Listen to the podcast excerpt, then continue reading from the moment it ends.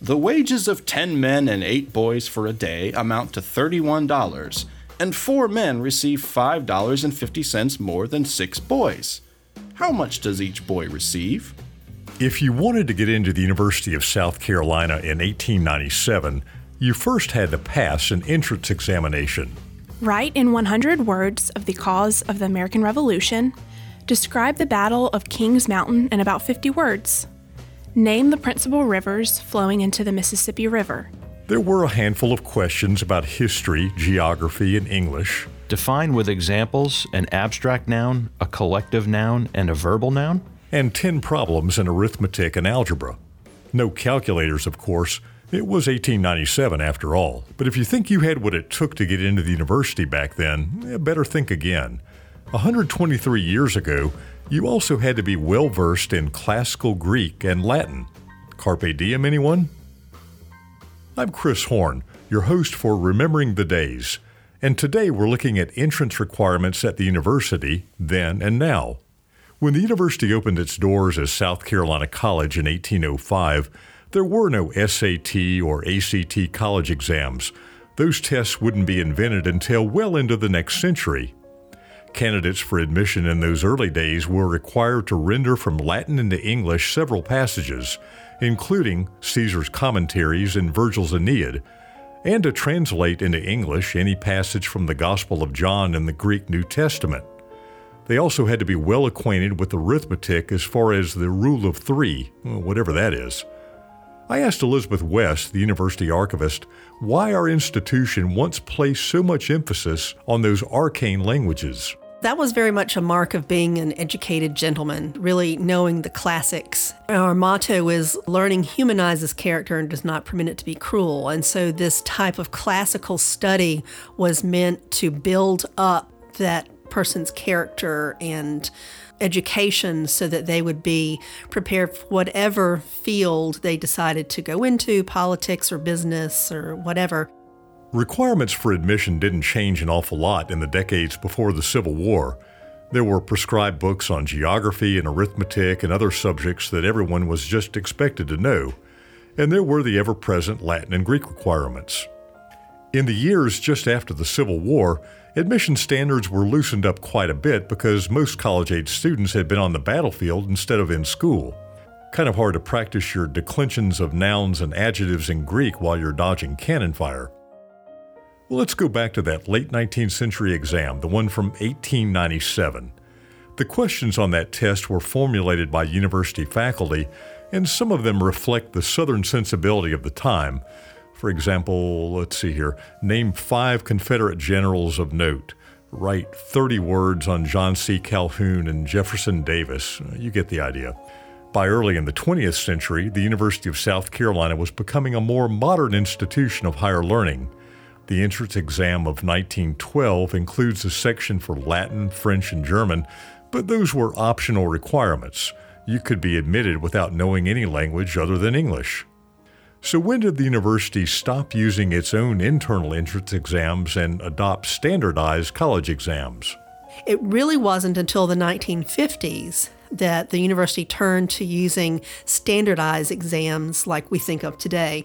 The reason, a main reason that the university adopted that standardized exam was because of issues they had with accepting percentages of high school students in the state. High school programs, the quality could vary widely across the state. And so if you were taking the certain top percentage of students, you would have some that were very well prepared for college and others that weren't. And so those inconsistencies were causing difficulties. And so the, the university moved to that standardized exam as a way of kind of smoothing that out and making sure that students who were admitted were actually prepared for college. I was a freshman here at the university in the late 1970s, and it's true that admission requirements were not particularly stringent back then. But the population has grown in the past 40 years, and so has demand for a college degree. As you would expect, the bar for getting in has risen quite a bit. Here's Mary Wagner, the university's director of admissions. We do require standardized tests for admissions purposes. We do consider those. Not often asked, you know, what's the minimum SAT or what's the minimum ACT? And the answer is, is it really there isn't really one. You know, we're trying to look at the student relative to everybody else in the peer group. Mary and the admissions team consider a lot of factors along with standardized test scores, including high school GPA, the level of rigor of those high school courses, extracurricular activities, and so on. She says high school seniors from South Carolina have a slight advantage we prioritize South Carolinians in our admissions process. And, and so South Carolina students do get a bump or a little bit of extra consideration because we're trying to fill our class with as many South Carolinians as possible, qualified South Carolinians. And then whatever the goal for the class size is in a given year, we're going to look to out of state group to help fill that number depending on what the total class size has to be. And so out of state students actually have to hit a higher standard. Well, doesn't matter where they're from, Gamecock students are a pretty smart bunch.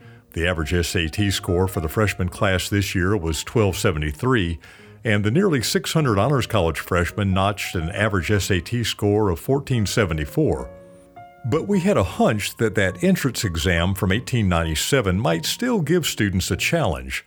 So, with the test in hand, we set out to talk to a few students on campus, and, well, here's what happened. Give sentences containing respectively a qualifying adjective, a possessive adjective, and a demonstrative adjective. I don't believe I know what two of those adjectives mean. it's definitely not an SAT question. It's very different from the SAT. I, I believe the Missouri River is one that flows into the Mississippi River. Um, I, I don't know the wages of 10 men and 8 boys for a day amount to 30 I like how there's no four girls men receive 550 more than 6 boys. How much does each boy receive? Yeah, I could do that. You just have to set up an equation. The principal rivers flowing into the Mississippi River. Uh, Missouri. I think that's the only one I would maybe guess. Yeah. Um, and then locate Mobile, France, and Amsterdam. What am I supposed to do for this one? Just say where they are? Yeah. So Mobile's at the very tip of Alabama. France is across the Atlantic Ocean. Um, and then Amsterdam is the capital of the Netherlands. Best answer so far today. Yeah, okay. yeah. I think you think you're you're almost admitted. you'll, you'll, be in the class of 1901. Awesome. you know awesome. Well, hope you enjoyed today's blast from the past. Join us again for the next episode of Remembering the Days, a production of the Office of Communications and Public Affairs at the University of South Carolina.